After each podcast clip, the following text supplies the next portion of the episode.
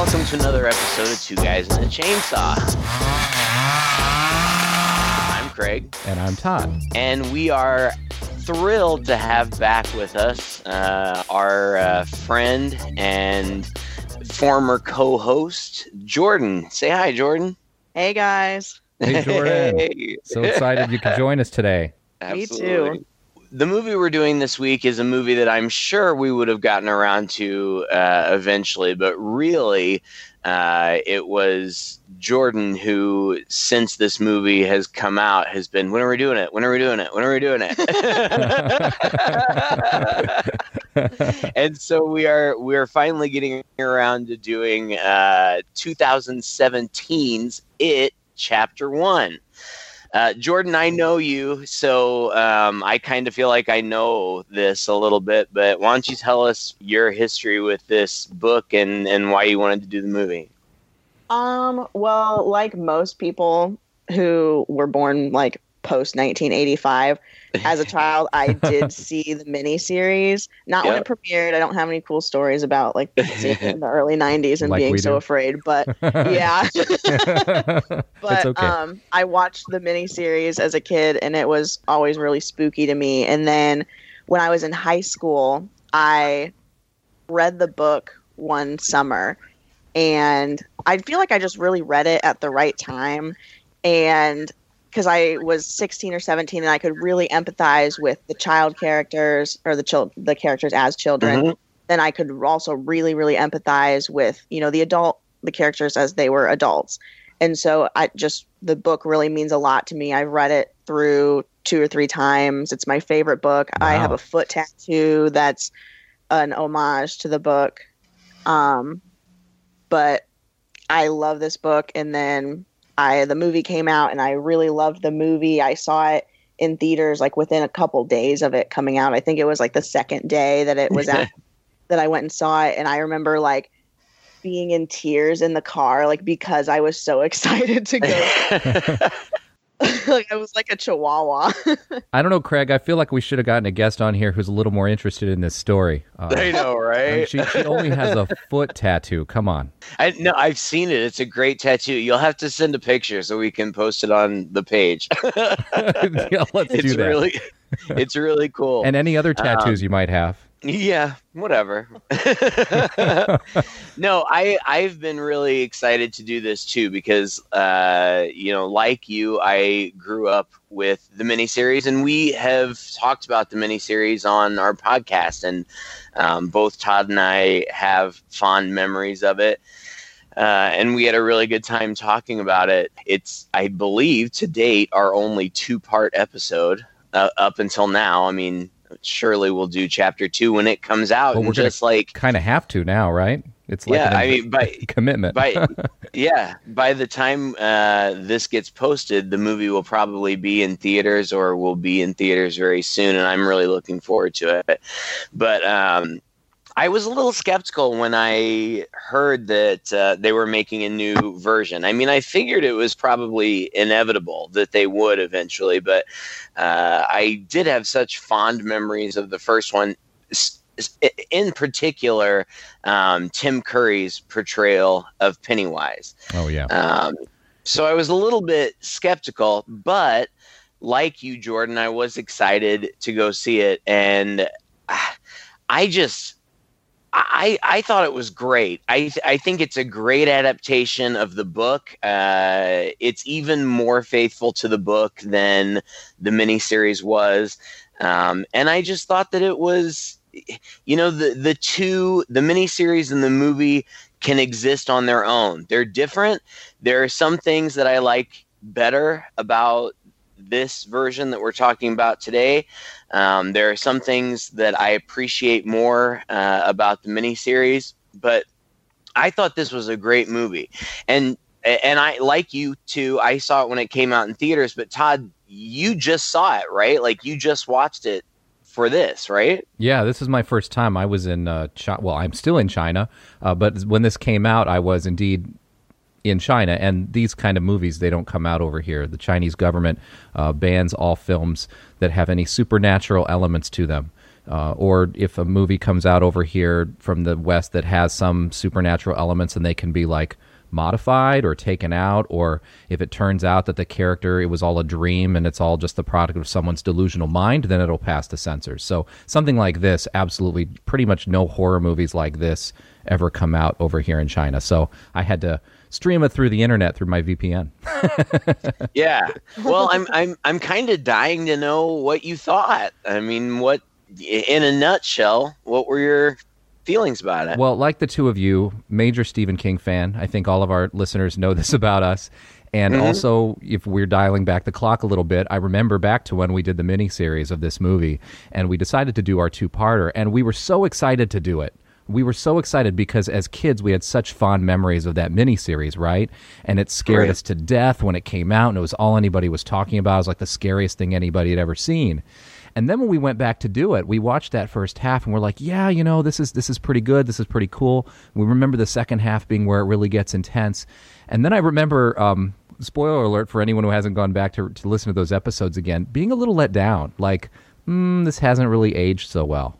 Isn't right. that kind of what especially, we thought? Especially the second half, yeah. Especially the second oh, yeah. half. It, it was just like second half is trash. It, and it didn't, it didn't feel so at the time, but now looking back on it, it feels like kind of a slightly lame made-for-TV movie. It's got some real sappy moments in it, and it yeah. And, and of course, even at the time, I think we were all a little disappointed by the ending. But it's just a tricky book to pull off because the book is yeah. so epic, right? I mean it can take you a whole summer to read this book if you're really taking your time. It's really long, it's really epic, and it really dives into all the characters' backstories and the backstory of the town and the backstory of it. And then it's like two separate stories, right? That's the first half mm-hmm. is the kids, and then the second half is adults. Whereas the book weaves those together a bit. The miniseries and this movie have chosen to separate those. So the first part is the kids battling this creature, and the second part is them having to return to battle it again as adults. And so I'm really hoping that like chapter two of this isn't going to be a letdown like like chapter two of the miniseries was. Watching this part, I have to say, like, I thought it was good. I thought it was fun. I wasn't as blown away by it as I expected to be, to be completely honest. But I think I feel the same way that you do. Like, it has its place there were actually some things I liked better about the miniseries, and there were actually some things I thought worked a lot smoother and better with this one. And like neither of them are quite like the book.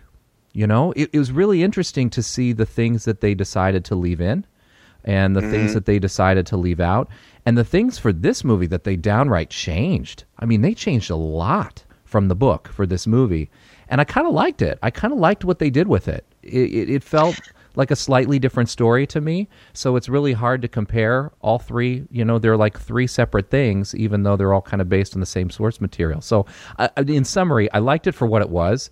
It wasn't as scary as I had hoped it would be, but part of that might be just because I'm so familiar with it, you know, already. Right. That um, yeah. I was just kind of sitting waiting for the next thing to happen, wondering, oh, how are they going to handle this thing, and how are they going to handle the house on the street, and all this stuff, you know. So that was maybe yeah. maybe someone who's coming into this fresh would feel a little bit differently about it than I did, and, and I don't know, maybe you guys too. I would agree with you completely. That's exactly how I feel. The movie I, I can appreciate it for a movie, but like then I go back and then like as a fan of the book, then you know obviously I start comparing it to the book, and the like some of the plot points and stuff that they changed that it does like kind of disappoint me as a reader but then as a moviegoer i think it's a great movie. It is great for what it is. It's interesting and it does keep you interested and just hanging on and you want to know more. So i thought they did a good job with it even if it is not you know true to form. Yeah i it, it's funny Todd, I, I, I kind of feel differently. Like I felt like they kind of went out of their way to throw us readers a lot of bones. Like there are a lot of things that happen in the book that uh, were not in the miniseries, right? That that happen here, and there are even just little references to things. Like, gosh, I was just watching it. I, I don't know. I remember in the book uh, there was some like big like circular water tower that mm-hmm. or something like that that a scene took place the in. The sand pipe. Yeah. The, yeah, and yeah. It's in the book. And, it's in this movie. Yeah. Yeah, you see it, and like there was a thing with the Paul Bunyan statue in the book yeah. that, uh-huh. that the miniseries didn't deal with. And like we see the Paul Bunyan statue here, and I've seen the trailer for the second one, so I know that like there's payoff with that. The the movie was uh, directed by Andy Muschietti, but um, it was originally going to be directed by uh, Cary Fukunaga. Cary Fukunaga did the screenplay, and his original screenplay, and, and from I, am not really familiar with Fukunaga's work, but uh, people are very impressed with him. But he changed quite a lot, like down to changing names of the principal characters and stuff. Yeah. And when he left, when he left the project, and Andy Muschietti came on. Um, they did a lot of rewrites to make it a lot more faithful to the book and I just I, I thought that it was pretty faithful. I, I have to say that what surprised me the most about the movie, first of all, the kids in this movie are fantastic. Yes. I just think that they just blow me away. They're so good. Um, you've got Jaeden Martell as Bill, the leader of the Looters Losers Club, and uh, Jeremy Ray Taylor as Ben, who's supposed to be the fat kid. And like that is so exactly who I was when I was a kid. Like I related with him so hardcore. So Sophia Lillis as Beverly she's just stunningly gorgeous but in a you would know her kind of way I would have had such a crush on her as a kid. Finn Wolfhard, who is, you know, a, really a rising star. Uh, he's um, best known for his work in Stranger Things, but he plays Richie Toes. Tozier. And then you got Chosen Jacobs as Mike Hanlon, uh, Jack Dylan Grazer as Eddie Kaspbrak, and Wyatt Oleff as Stanley Uris.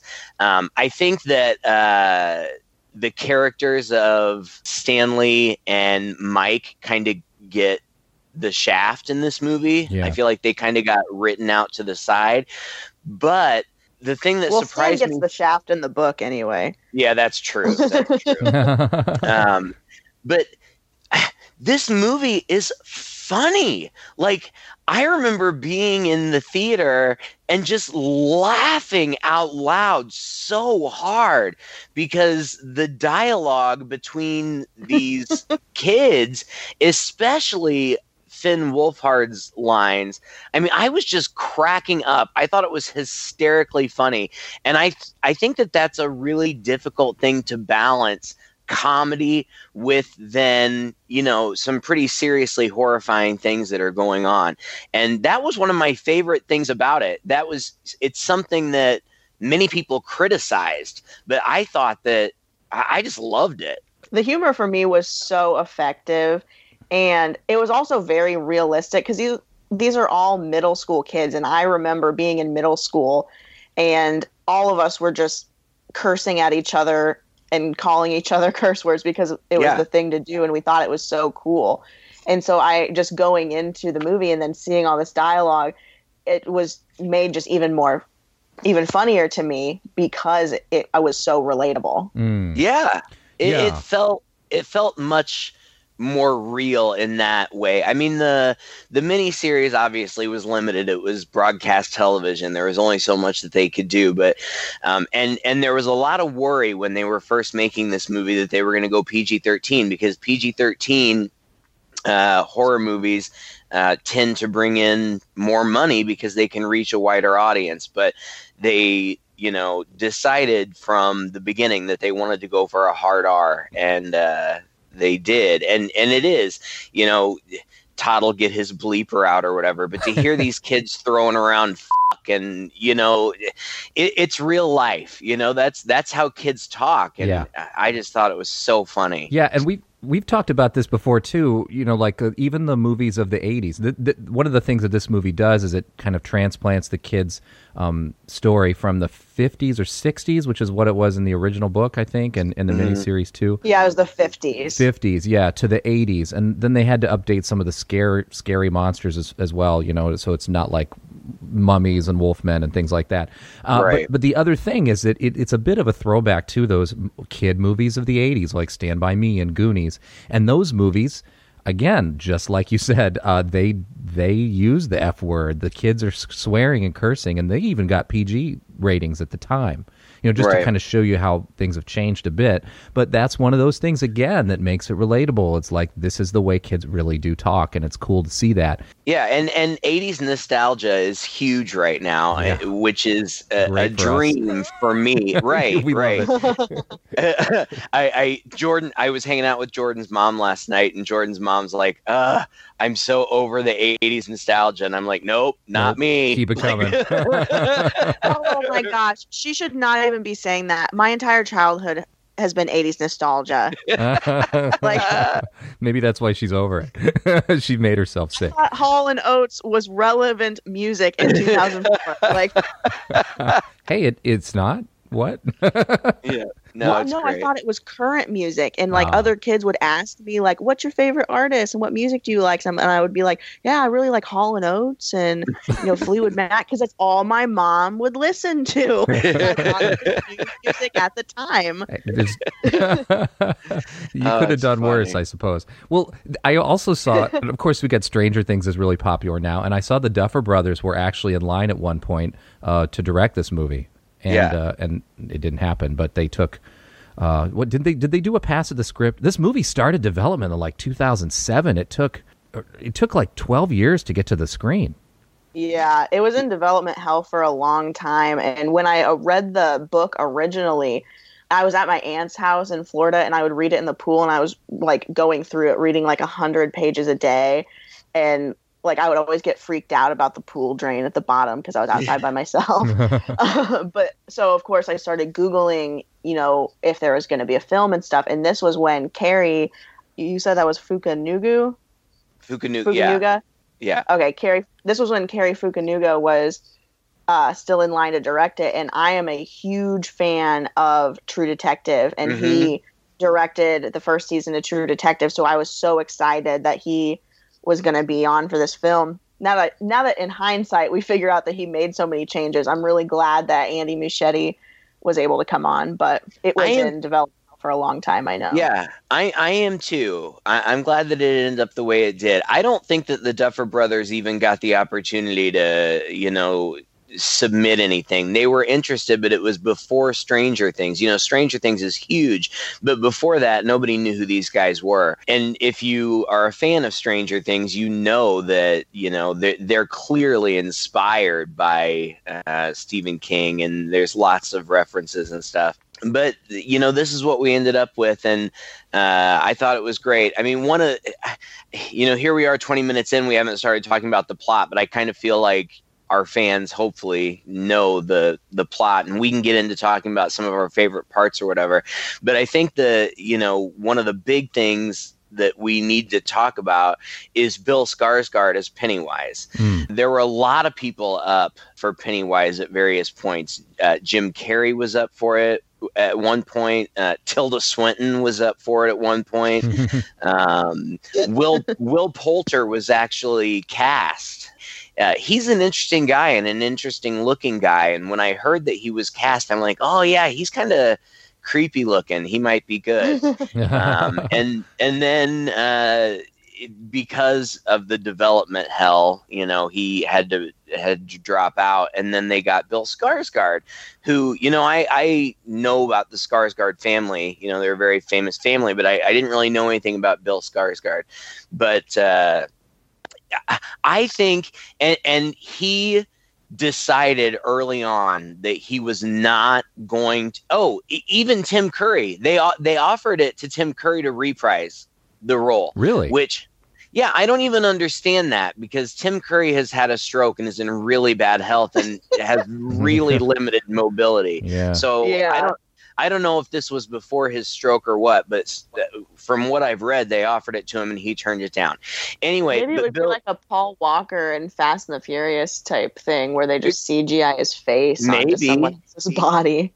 Maybe, um, but Bill Skarsgård got cast, and uh, he, I guess, got really into the role to the point where it was giving him nightmares. You know, like it was uh, uh, affecting his mental health. Um, but he decided that he was not going to try in any way to emulate uh, Tim Curry, which I think was the right way to go. Well, like, yeah.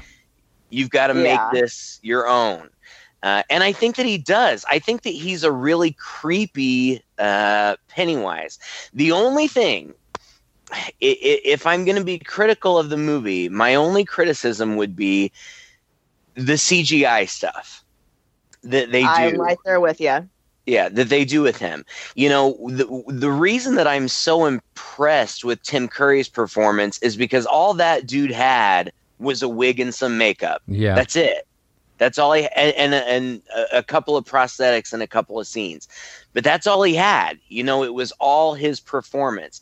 And i think that bill skarsgård gives an amazing performance but there are some cgi moments in here that i think are a little much. For example the garage scene. Mm. I'm not saying it's not a scary scene.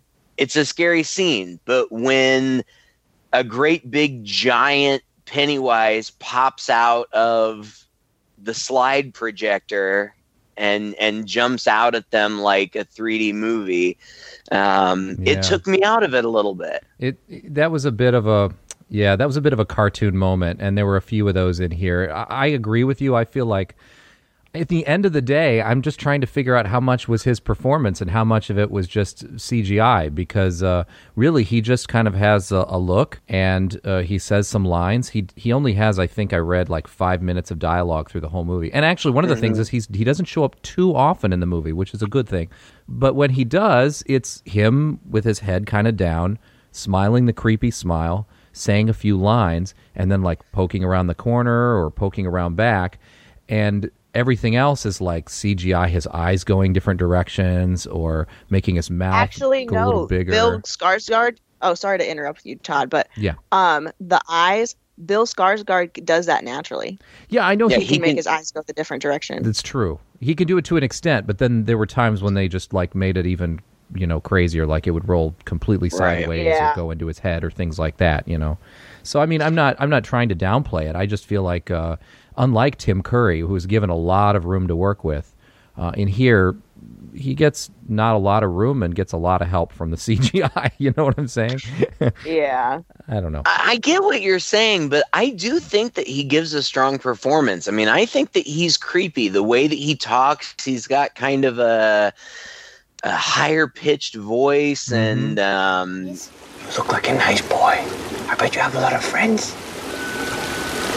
Three, but my brother's my best S. Where's he? In bed, sick. I bet I could cheer him up. I'll give him a balloon. Do you want a balloon too, Georgie? I'm not supposed to take stuff from strangers. Oh, well, I'm Pennywise the dancing clown. Pennywise? Yes, me, Georgie.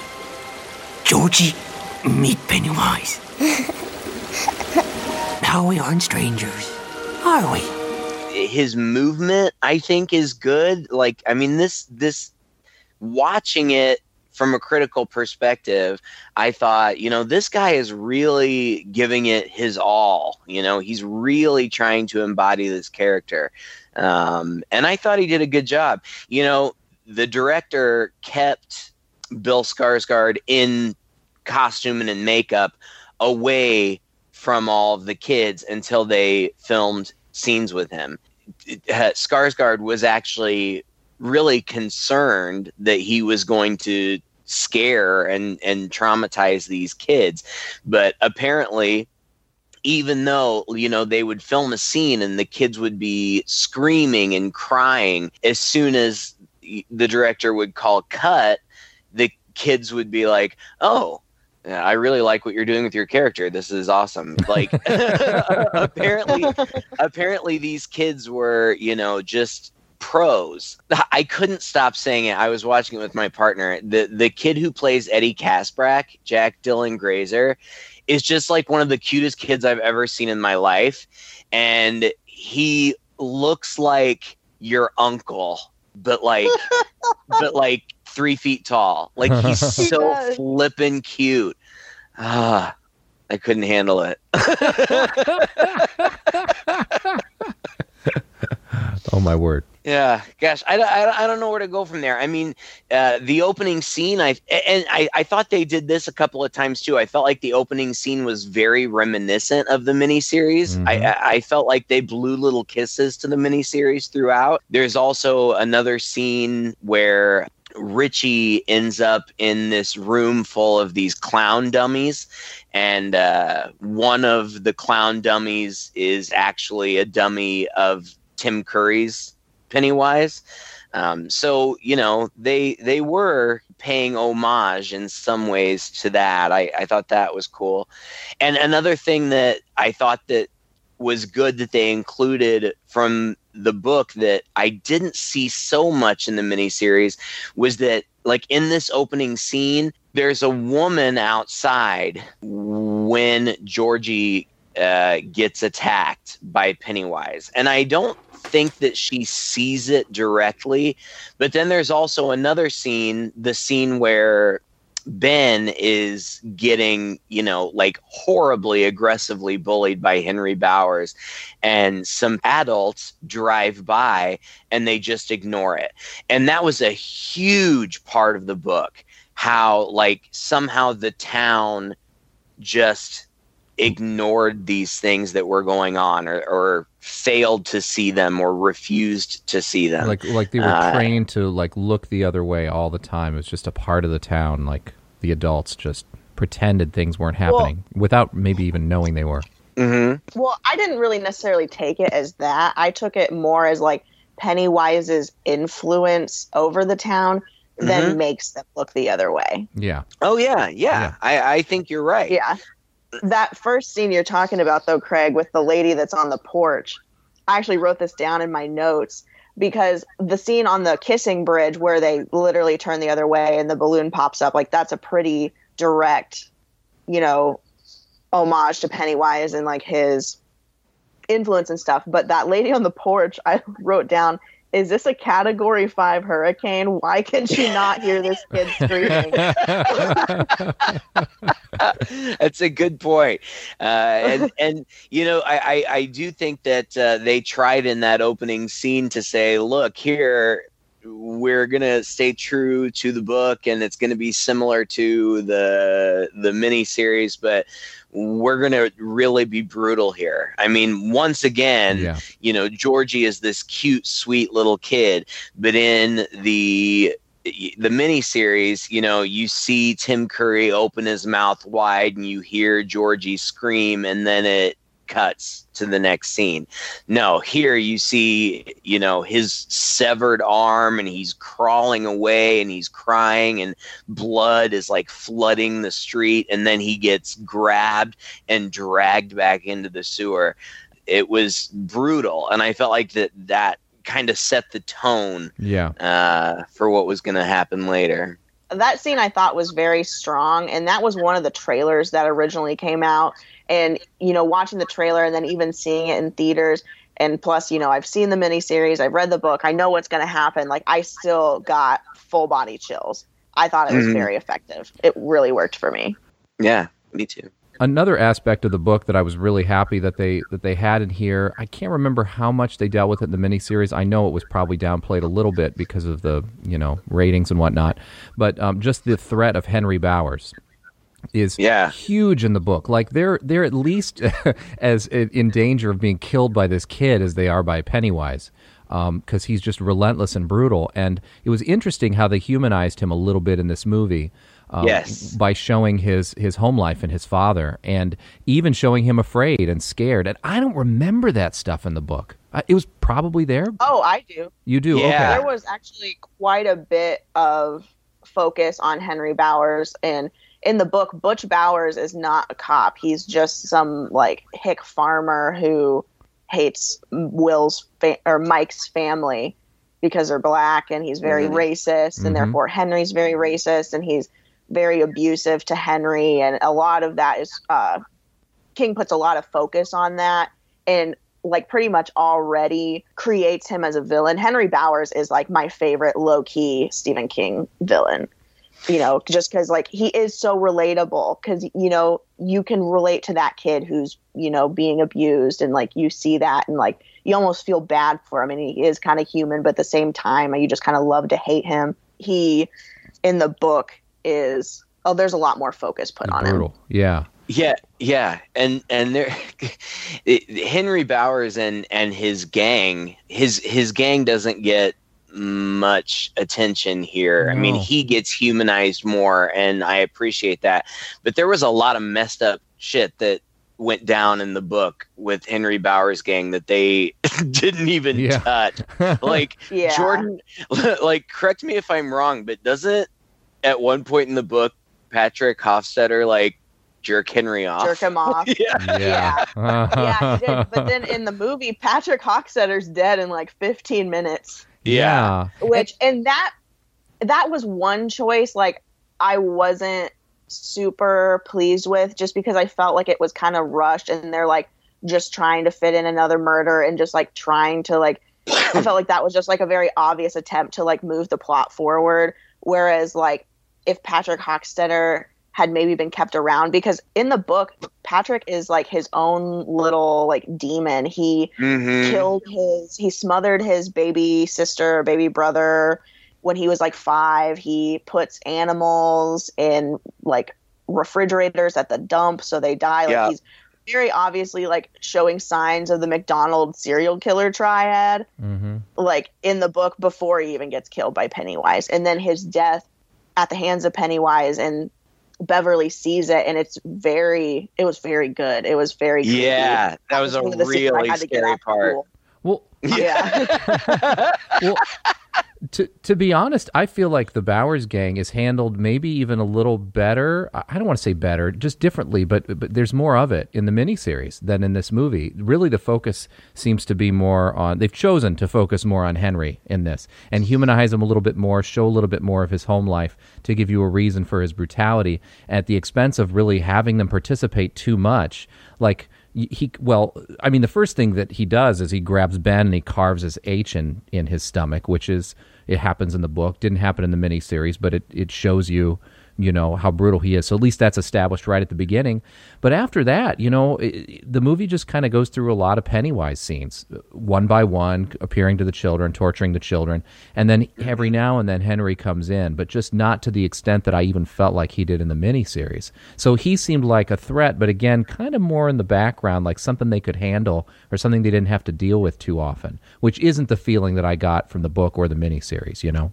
No, you're right. Henry and the gang were almost as scary as Pennywise uh, in the book. But oh, yeah. But I, I, you know, I I get it. I get why they focused where they did. Loser. Suck, Bowers. Shut up, Bill. You say something? Billy? You got a free ride this year because you're a little brother. Ride's over, Denbrough. This summer's gonna be a hurt train for you and your faggot friends. Actually, you know, this is a long movie, and I don't have the attention span usually for long movies, but I, I just I think it's so good.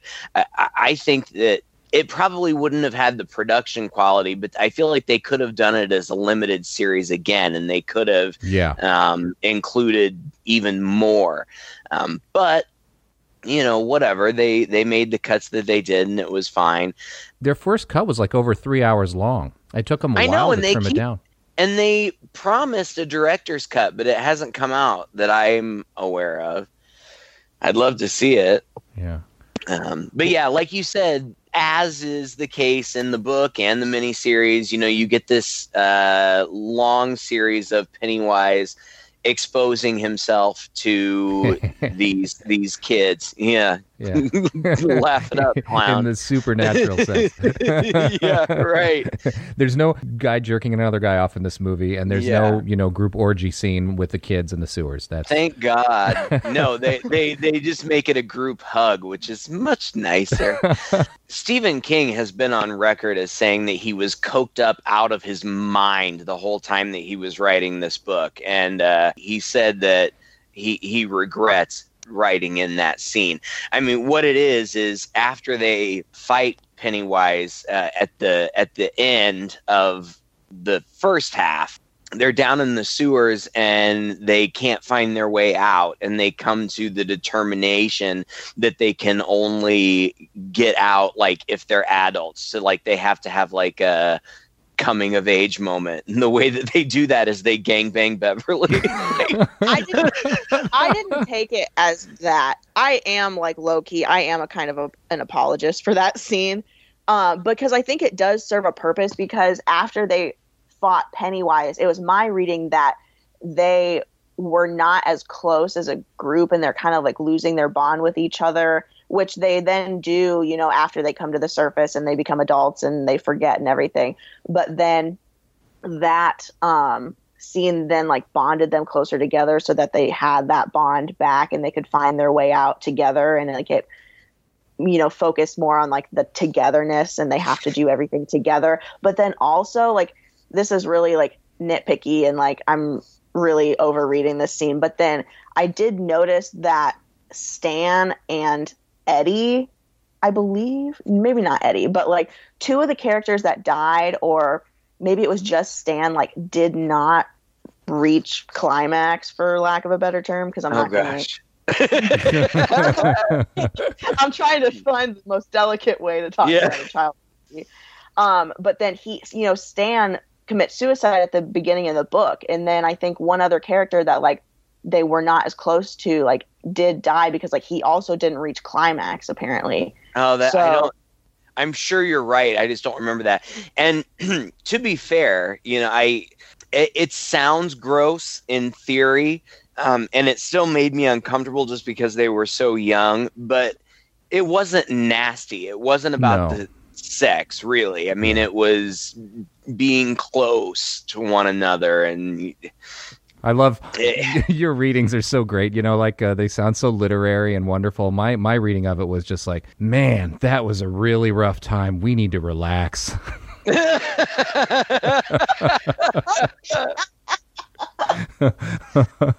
well, I, I, what I was going to say was, you know, most of the introductions I think are relatively similar to what they are in the book. Like you get the blood in the sink uh, moment with Beverly, which I thought was really good here. Yeah. And you also you see the you know the group coming together because originally Mike and well Beverly and and even Ben, you know, they aren't a member of the group originally. It's it's when they come together, um, and and that you know that's kind of how Henry's gang functions in the novel too. Like they have to come together so that they can stand together against Henry. But then it's that strength that they have together that allows them to be able to battle Pennywise. As far as the introductions are concerned, I I just wanted to to bring up Stan because his is completely new, like not in the book at all, unless I'm not remembering right.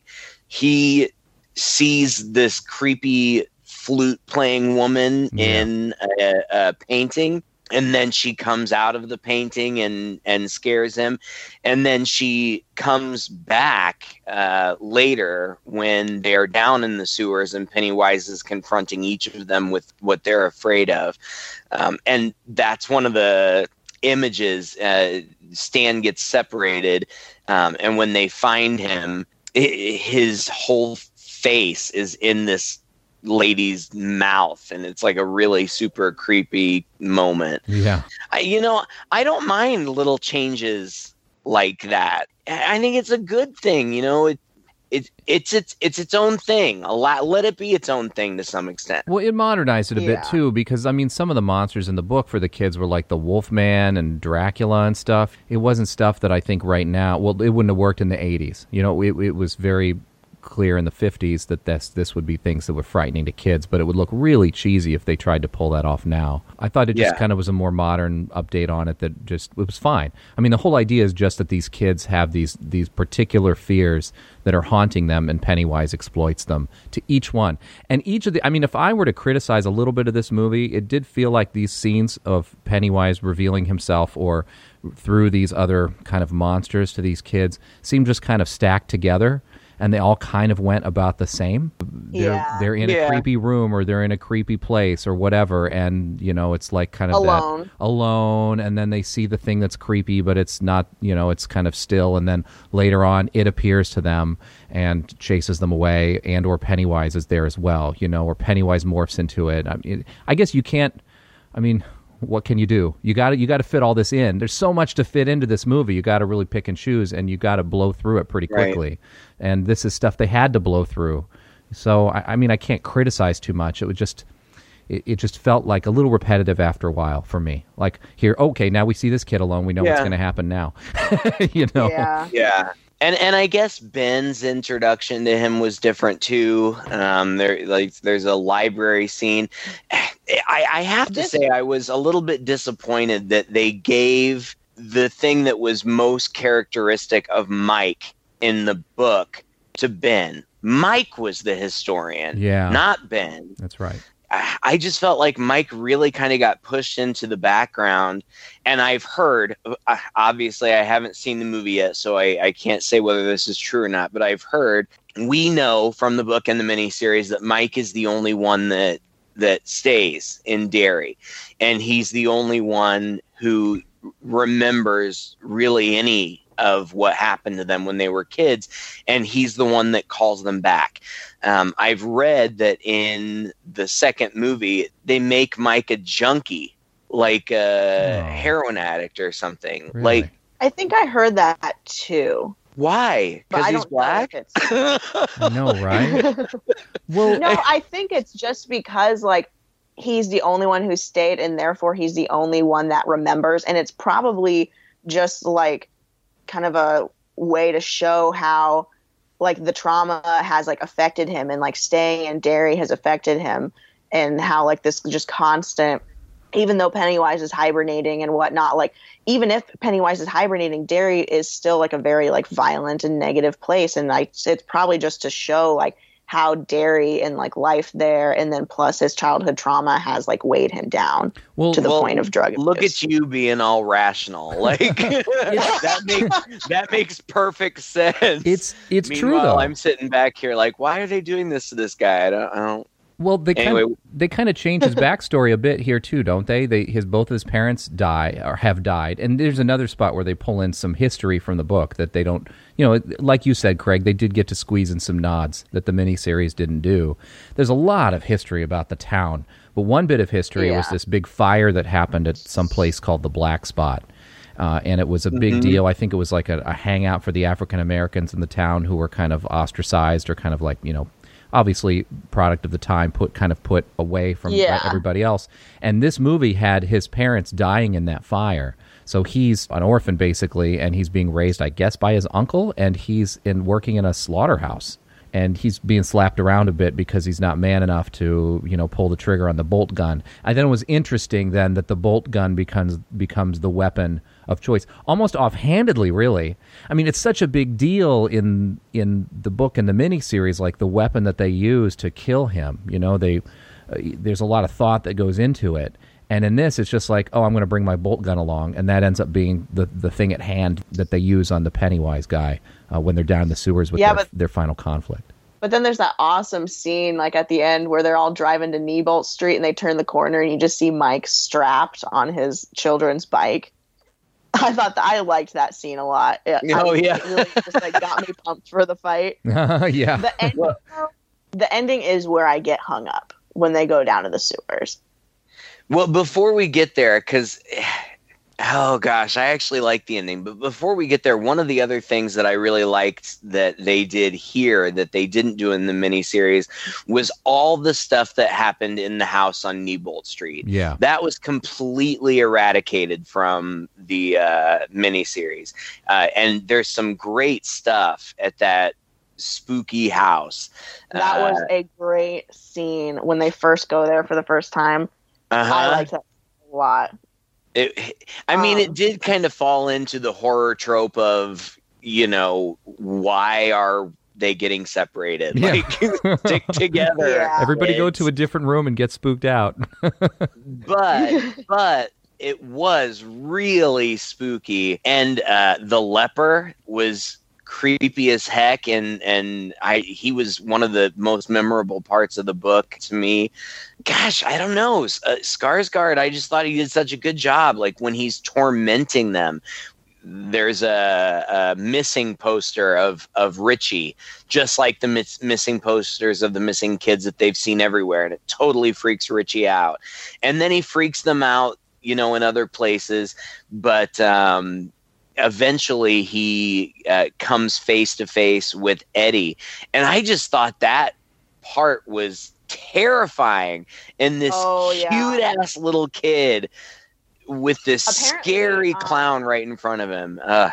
apparently Jack Dylan Grazer that I think that was the first scene that he filmed with Bill and so like he was actually like legitimately crying at one point and like actually kind of scared because he was so freaked out but then Yeah. after it after they cut he was like yeah hi nice to meet you man. Like, and apparently things were like chill. But that that was one of my favorite scenes when richie and bill and eddie go in and then they get separated and eddie falls through the ceiling and he breaks his arm. But then bill and richie they get locked in that room and richie goes to the clown room which was i thought was really creepy and i Mhm. I thought Pennywise had him for a second, but then Bill got him Mhm. out. But then whenever those three doors pop up and written in blood is not scary at all. Scary. Very scary. So they go to the not scary at all and then uh, they turn on the light and it's Betty Ripsom, who was a new addition to the movie, and that's something that's unique to just this film is Betty Ripsom's character. But then they turn Uh-huh. on the light and she has been this missing person. They found her shoe, like nobody knows where she is, and they turn on that light and they you hear her say, "Where's my other shoe?" And then you see just her torso Mhm. and like she's hanging from the ceiling. And then Richie goes, "Where the fuck's her legs?"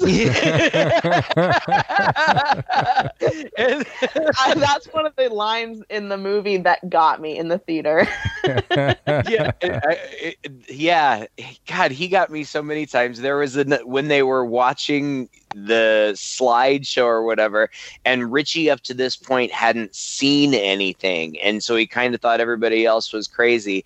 And then Pennywise appears on the screen, and Richie goes,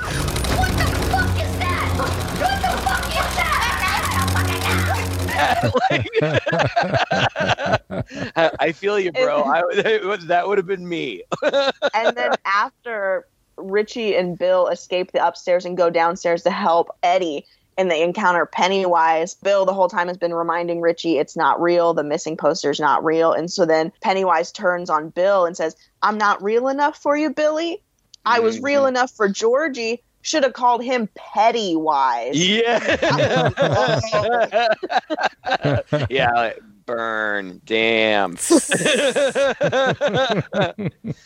oh man. Well, Yeah. It, it was cool how they this this house ended up becoming the entrance to the lair. You know, previously in the book and in the movie, I think it was just kind of a sewer pipe in the Barrens, Yeah. right? How they go in. Yeah, you just had to like go into manholes and then climb down. But in this case, they actually made it in the house, so they had to go in the house, and that was a nice touch. Although it was a little silly. Then when they decide to go back, suddenly the house is kind of normal, and they can just go to the basement and go down into the sewer. It's not this haunted house that it was before, you know. What? What are you talking about? When they when they go back and they go they, they decide that they're going to go down into the sewer to battle him they just walk into the house and go to the basement Yeah, but I Well, mean, yeah, they it's still just an face- old creepy house. yeah but Like, they've nothing already- comes out at them nobody's tormenting Right, them anywhere alright, it's not at alright, all alright. like their first entrance Yeah. Well, that's that's because Pennywise is luring them down there. he's like giving he them an easy wants time. them to come down. Sure. He's he's gotten Beverly, and that was one of the. I thought there was a great scene after they face Pennywise that first time, and and they do fight him a little bit, and they do hurt him a little bit. And Ben and Bev, or not Ben, excuse me, Bill and Bev are both, you know, kind of enthusiastic, like, see, we can hurt him, we can do it. And the others are like, no, you're freaking crazy. This is dumb. And, there's some division. And it's when they're divided, they become vulnerable. Before we get to the end, the only other thing that I wanted to say that really made an impact on me was um, uh, Bev's dad. Bev's dad was so Mm. so freaking creepy in this movie, and I love Mhm. you know that's that's it, it's in the book. It's it's there at least suggested um, in the miniseries, but here uh, they really focused on the darkness of it. How like you know it seems like he's just being a way overly protective father, but then it gets nasty where you can tell that he is planning to rape her. Yeah. and and in that moment uh, i loved that she she kicks him in the nuts and then she runs away. And then she gets in the she hides in the bathroom and gets in the shower. And i thought the first time i saw it that when the dad busts his way in there and pulls open the shower curtain i thought that we were just going to see that the window Yeah. in the shower was open and that she had gone away no she clocks him with the lid of the toilet tank and breaks that porcelain lid over his head. And I just, I thought that was great. But I was also I thinking wanted- he would be dead. Yes. yeah. Another scene another scene where people should be dead, the apocalyptic rock war. Yes. yes. Where, like, did you guys see those rocks? Like, Yes. if those rocks like really occurred in nature, there's no way. After getting hit in the head, Henry, Belch, and Victor would be dead. Yeah. Yeah. Like, there's no way. They're like, They're ow. lethal. They're like, ow, and then throw one back. Yeah. Yeah. This is stoning. Yes, this would this would kill you. One or two of these hits would kill you. I- yes. it was but a good back scene, to- though. It was a good scene. But uh back to Beverly's dad, I think in this particular movie it is I feel like it is suggested that he is sexually abusing her. Mm. And I think that's confirmed like whenever he pushes her into the ironing board and he's down on the floor with her and he seems like he's going to rape her and he says, "Do they know that you're my girl?" Mhm. and so I think that that might be something that gets um, explored in part two a little Oh, bit. I'm sure. Yeah. Mm. Yeah. I've Apparently already. It's going to be like three hours. Yeah, yeah, A- and and they've is- already they've already released the scene when um, Beverly goes back to her dad's house and she meets the old lady who lives there now. Yeah. Mm. Uh, it looks good. It looks good. But anyway, so then right after that, right after Bev escapes her dad, Pennywise gets her and he takes her down into the sewers. And this leads up to the climax where they're in Pennywise's lair, which is, you know, this huge. I, I think they said they built like a 16 story set or something where there's like this column of garbage or something and then all of the missing kids floating around it uh, and eventually Pennywise shows up and puts on a little show for her, which I thought was a cool addition Yeah. because you know he's he's Pennywise the dancing clown, so give him a moment to dance, Show his skills. right? he Um, didn't bust it on Broadway not to be appreciated. and uh, and and she says to him, or she says, "I'm not afraid of you." He says, "You will be," and he opens his mouth like a snake, like way wider than he ever has before, and you see the deadlights. And the deadlights are a huge part of the book, and her Yeah. eyes go white, and um, then eventually, when the boys get down there and find her, she's floating like uh, the other missing. Catatonic. Yeah, but but Jordan, tell what why do you find the ending problematic? I thought it was good. Well, I didn't. Okay, like I just have like really mixed feelings about it, and like for a movie, and I remember seeing it the first time, and I thought it was pretty good, but I think I just prefer the book ending, and I think it would have been really effective if it had been played out in the movie, because in the book, how the whole ending starts is it does start with Bev you know, having that fight with her dad, but then she evades him and like is running through alleyways and crawling underneath garbage trucks to like get away from him. But Mhm. then apparently like a storm is coming and so like the whole town is just like feeling Pennywise's vibes, I guess. And so Mhm. like all the adults are looking the other way.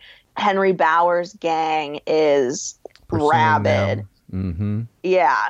And so it, it's then Henry Bowers' gang that chases them down into the Barrens. right. And then they all climb down the I believe they call them Morlock holes, but just like the manholes that are sticking out of the ground in the barrens that lead down into the sewers. They all climb down there, and so then Henry and them chase them in. And so at first, you know, the losers are staying together, and then Henry Bowers' gang is kind of behind them. But then one by one, Belch Huggins gets killed by Pennywise, and then so does Victor Criss. And I thought that was very, very creepy. And like Mhm. that was a moment that really stuck with me because, and it almost made me sad for them. And because, you know, they've been bullying the losers this whole time. Okay. But then, like, through Henry's own fault and like through really no fault of their own besides being stupid kids, they Mhm. then just get like really brutally murdered. And in the adult portions of the book, they are brought back again, like as these like decaying corpses who are like helping Henry as he's under Pennywise's influence. And like Henry's able to talk to them about what happened. And it was just like very, very effective.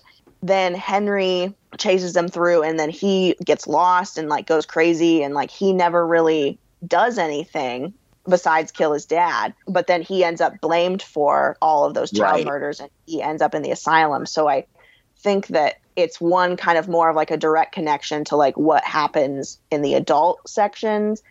And two i just think it could have been more effective. And then three like I wasn't really mad at it, but it was just kind of like, oh, okay, like they have to go and down and save Beverly. They have to save the damsel in distress. Ah. like we've seen this before, Oh. you know? Yeah, that makes sense.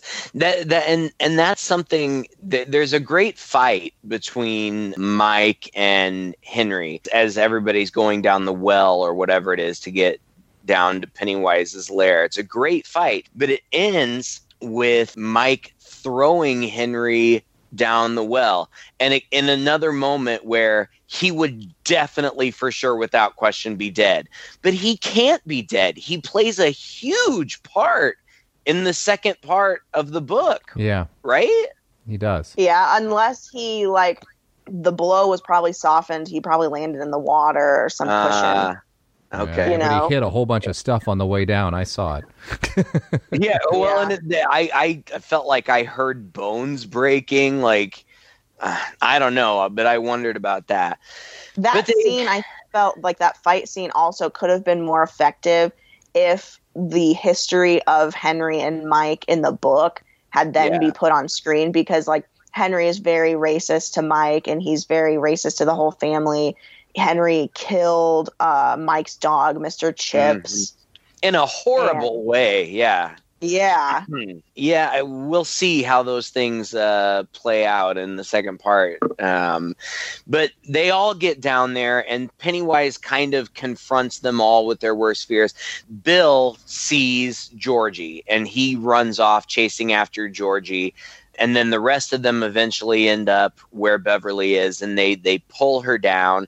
And there's a cute little moment where little fat Ben kisses Beverly, and that wakes her up, and she realizes that he's the one that wrote her the poem, and it's cute.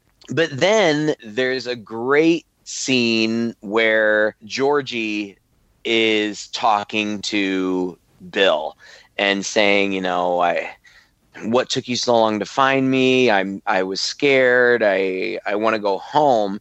These actors are kids. I had to keep reminding myself of that. Uh, just because they were doing such a good job. And and Bill says, you know, I, I want nothing more than for you to come home. Uh, I love you too, but you're not Georgie. And then he pulls out the bolt gun. Um, and shoots him. And of course, it's Pennywise. And Pennywise then comes back to his clown form, and they all fight him. And I just thought it was a great fight. And I loved that Pennywise knows that Eddie is a germaphobe, so he like vomits all this like black stuff on him, and that just makes Eddie go ape shit. like, That was in my I'm gonna kill you. uh, but I, I think eventually they fight. It's a great fight, and I liked that there were suggestions of Pennywise's true form because it turns out in the second part that he's kind of like some kind of like weird alien spider kind of thing, and Yeah. you you get a little suggestion of that here. But he appears as the the painting lady. He appears to Bev as her dad, but they all are just going at him and and beating him up and protecting each Yeah. other. And, at I- one I- point, he gets a hold of Bill, and I Yeah. thought this was really cool when he gets a hold of Bill and offers like just to take Bill, and then you know let the rest of them go. That and was then, an interesting moment. Yeah. and but then like through like his influence, and you see like how he has like this influence on the town and stuff. Because in the book, it's made very clear like that these like these bad people like the like Greta Bowie's family and a couple of the other families like they were very heavily involved in like the KKK and like they had done all these bad things and through that like Pennywise was almost able to like elevate their status because then those are like the rich families that are living on like Broadway Street that uh, Eddie walks by their houses because he's so jealous. But then through his Pennywise's influence, like he's offering to then do that for other people, which I thought was really interesting. it's my favorite scene in the movie because Bill, you know, Pennywise says, I can kill you all, or you guys can leave and I'll just take him. And Bill says, Go. Richie, who has been mad at Bill for getting them involved in this, goes off on this monologue. I told you, Bill. I fucking told you. I don't want to die. It's your fault. You punched me in the face. You made me walk through shitty water. You brought me to a fucking crackhead house. And now? I'm gonna have to kill this fucking clown. Welcome to the Losers Club, asshole! Oh, God. Uh. Uh, so funny. Finn Wolfhard. Uh, funny, great. funny guy. I would also just like to point out one of uh, Finn's other great lines in the movie, and it was after they had all burst into the Neibolt Street house, and Pennywise is like having his moment in the kitchen with Eddie, and like all the losers are there. And so then one thing I thought was really funny is that Pennywise, and this happened in the book too, I think, um, he's terrorizing them all, and then all of a sudden he's just like, I'm gonna go back to my lair, and then takes Mhm. like this random side swipe at Ben for like no reason. And he like has his stomach cut open and everything. But then whenever Eddie is going with his mom to the hospital, Ben is just standing there, looks like he's been mauled by a bear. Right. Nobody bats an eye. And then they have that fight in the street and um Ben's just like, look at this motherfucker. He's leaking hamburger helper. yeah, it was great. He had so many good lines. I also love so after you know, again they all get back in there and fight him for a while. Pennywise uh, goes back to the the well, and Bill is about to you know strike one final blow, but it looks like Pennywise is dying. Like his face is kind of like parts of it are floating off or whatever and then he falls into the well and they all walk up to the well and richie goes i know what i'm doing for my summer it's eh, my summer experience essay. Oh i thought it was so funny and then just like in the miniseries and it happens in the book too they all come out and talk about their experience and bev says i only remember parts of it. I thought that it was interesting that she said when she was in that state she said she saw them all down there as adults. And she says i all i remember is how we felt. Uh, and that's when bill uh, says swear that if it's not dead and if it comes back that we'll all come back. And they all have that moment where they you know grab hands in a circle and they swear and yeah. uh, it's a, it's a nice moment. And then everybody kind of trails off until it's bill and bev alone. They have a nice sweet little 13 year old sweet kiss.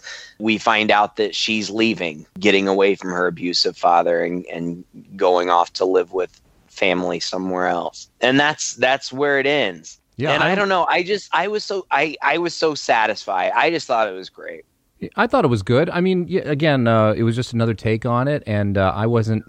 I don't know. Maybe it's just I've seen too many horror movies, or maybe just because I know the story so well. I wasn't particularly terrified by it. I I could see why Yeah. other people were scared, but yeah, I thought it was a solid take on the movie, and I really liked how they were able to incorporate parts of the book and kind of update the only other movie version of this that we have. you know, for for now, I really like that. Um, and it's interesting because when they how they wrap this up, they didn't really hint at a. I mean, they hint at it because the story hints at it, but they didn't really necessarily obviously set it up for a sequel because I don't even think they knew they were going to get to do the second part. They didn't know how well this movie would do, uh, but this movie ended up breaking massive records. Like, mm-hmm. like highest Yeah. opening, second highest opening for an R-rated movie ever, even adjusted for inflation. It made 700 million worldwide on a 35 million dollar budget. Like, it, I think it easily surpassed all the horror, like top horror movie opening. It just it made tons of money. It was hugely successful, broke a lot of records, and so it became pretty obvious very quickly that they'd get to do a sequel. So that's good right? It couldn't have. It, it might have gone the other way, and so it's really nice to be able to see the same team take this. And I'm really excited to see what they're doing with it uh, for the chapter Well, two, because that's where the meat of the story is. I feel like the the the really complex meat of the story is is their story as adults. Right. And uh, because it was so successful, people took it seriously and they got big names uh, to play the grown up versions of the kids. Um, yeah, Bill Hader's in there. Holy crap! yeah, Bill Hader is Richie, which is genius. I think he's going to Yes. be fantastic. James McAvoy is Bill. He's amazing. Who is it that is Jessica playing? Chastain is yes yes uh it's gonna be great or at least it has it certainly has the potential to be great there's some there's some really strong people in it so i'm looking forward to it and i'm i look forward to talking to you guys about it as I soon do as we get the chance Well, how about you, Jordan? What are your final thoughts on this? Um, as a movie, I really loved it. I appreciate it, and I've, I mean, I've seen the movie probably upwards of ten times at this point. Oh wow! I really enjoy it, and everybody knows that I love it, and that I'm a huge Stephen King fan. I love Pennywise, so then everybody wants to watch it with me, so I watch it quite a bit. But I thought it was genius for a movie. I thought the dialogue was genius. I thought the story Mhm. was great, and you know, in some ways, it is a departure from the book. And as you know, the Stephen King junkie that I am, like that kind of does disappoint me in some ways. But uh, for a movie, I really enjoy it, and I can appreciate it for what it is. Yeah, I, I, agree exactly. I, as and as far as film adaptations go, uh, I think this is a strong one. I mean, I, I don't know that you're ever going to get an exact representation of any novel, especially not like a 1400 page one. But uh, yeah, it was good. All right. Well, thank you, Jordan, for joining us today. We it's always a pleasure to have you on. Um, well, thank and you for having me. oh, it, seriously, it's our pleasure, and uh, we will we'll we'll definitely have you back for chapter two when we get around to it eventually, if not before. But until then, I'm Craig And I'm Todd. with two guys in a chainsaw.